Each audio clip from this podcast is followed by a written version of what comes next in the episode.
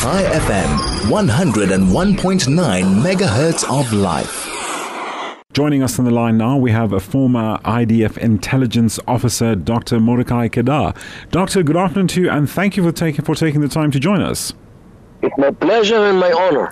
Indeed, Doctor, and uh, welcome to the afternoon overdrive. Doctor, if I can just set the uh, basis, the tone for our conversation, we're going to be looking at um, the, the casualties and fatalities suffered among soldiers since the start of the war and uh, the morale issue we're dealing with at the moment.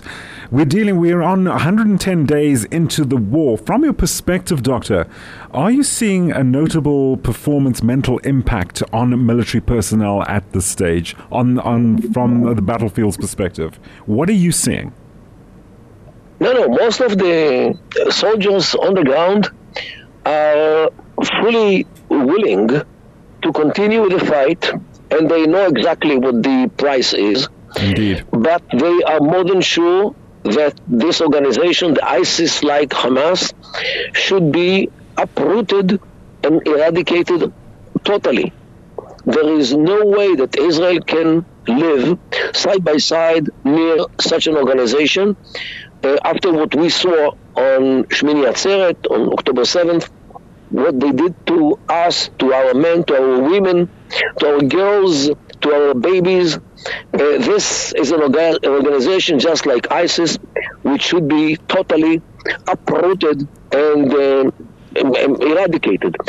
However, uh, Israel at some point might allow the leadership of the organization to go away if they want to go to, let's say, to Qatar or to Turkey or to Algeria, um, you know, in, in exchange of the hostages. This might be uh, Israel's, let's say, giving up on their lives if they uh, step aside, go away, and uh, release all the hostages. But uh, you know, negotiations behind the scenes all the time, mm-hmm. and um, apparently we are approaching some kind of an, of an agreement between Israel and the other side, which comprises of uh, Qatar and Hamas and maybe Egypt as well. Well, let's see. I, I don't know the, the, details because details are still in secrecy, but uh, we are we are more than ready hear one day that uh, there is an agreement which will satisfy, maybe not fully both sides, but Hamas will not be there anymore because Israel cannot agree to live side by side with such an organization. Indeed. Doctor, at one stage uh, there were reports of post traumatic stress disorder um, affecting military personnel. Uh, where does that stand right now? Um, as I mentioned, there was a concern. Is, is, there, is there any, any sign of any escalation of this type going on right now? No, no. There is an um, ongoing fight uh, on a lower fire compared to what was in the beginning. Mm-hmm. But uh, definitely Israel is uh, continuing to um, uproot the Hamas brigades from Khan Yunis mm-hmm. and started already to work on the last point, which they are still fighting in Rafah. Uh, next to the Egyptian border, uh, and um, you know, if we hear the the the uh, announcements of the government, especially Netanyahu, uh, we are continuing until the end. Indeed. Doctor, whilst the IDF engages on a, from, a, from a physical perspective, the Hamas terror, um, the, the, Hamas, Hamas terror uh, operatives uh, in the battlefield, uh, do, do you think the IDF has the capacity to eradicate the Hamas ideology, what it represents? The um, the uh, well, psychological part uh, to this uh, to this uh, conflict? Well, their ideology is everywhere. You can see it in the social media, you can see it in TV stations like Al Jazeera, you can see it in books, you can see it in Friday sermons on mosques.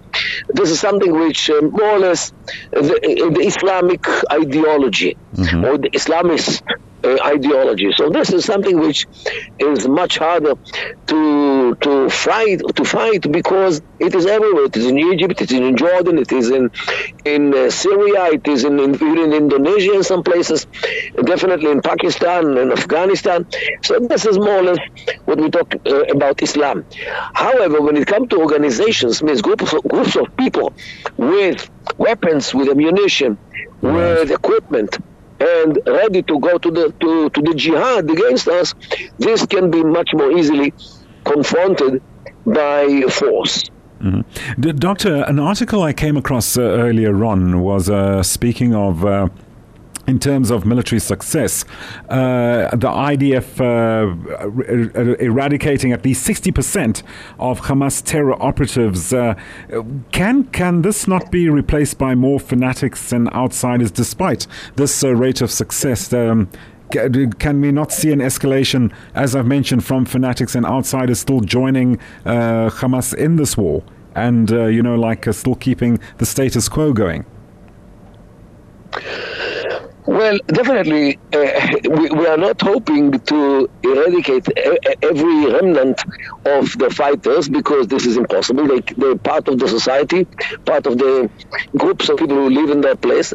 But the more, the more we are concerned is about Hezbollah, and Iran and the militias which they operate in Syria, in Iraq, in Yemen, uh, which we try to do our best in order to prevent mm. uh, their intervention as well, because this is something which will broaden the war to sizes which uh, nobody in the civilized world wants.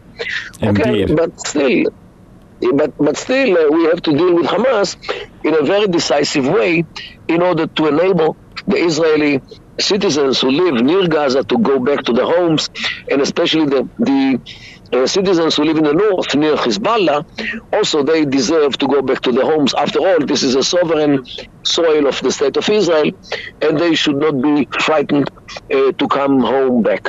Indeed. Doctor, very quickly, before we wrap up, uh, can you see any political influence or opinion, uh, given the current state of the Israeli? Well, you see now in, in Israeli politics, there are differences of opinion and, uh, shall we say, voicing out concerns from, from certain people's perspectives. Can you see this impacting neg- negatively on military performance? No, the politics in Israel was, was, is, and will be complicated uh, as usual. Mm. And uh, things like this war definitely might bring some changes in politics, but nobody can now see because we are still uh, uh, seeing the event. We are not yet after it.